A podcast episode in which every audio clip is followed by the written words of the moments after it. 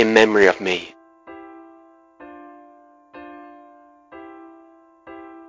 My name is Marcela, I'm from Slovakia, I'm 39, and Eucharist is something which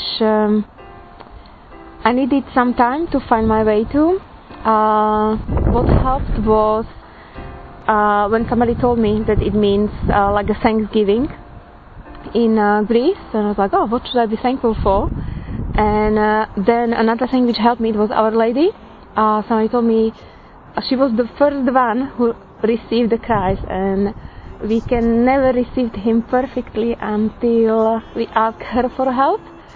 So I started to do that like a few years ago when I was doing some exercises, devotion to Jesus, to Our Lady from Montfort, and I just asked her to help me to give her her heart and receive Jesus as if she would be receiving Him. And I usually the moment when I'm receiving Him, I'm just like focusing on like how to but then when I kneel down, that's for me, that's the moment when I'm receiving Christ to my heart, to my soul, to my mind.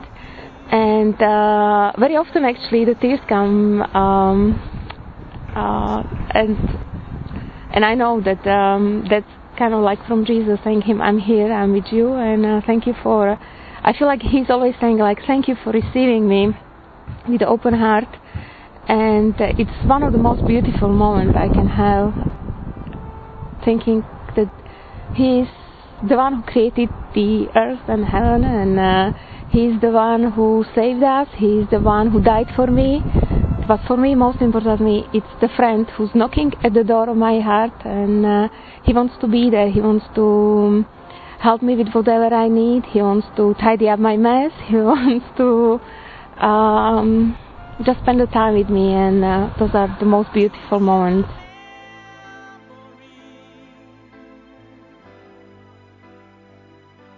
I want you to stay close to me.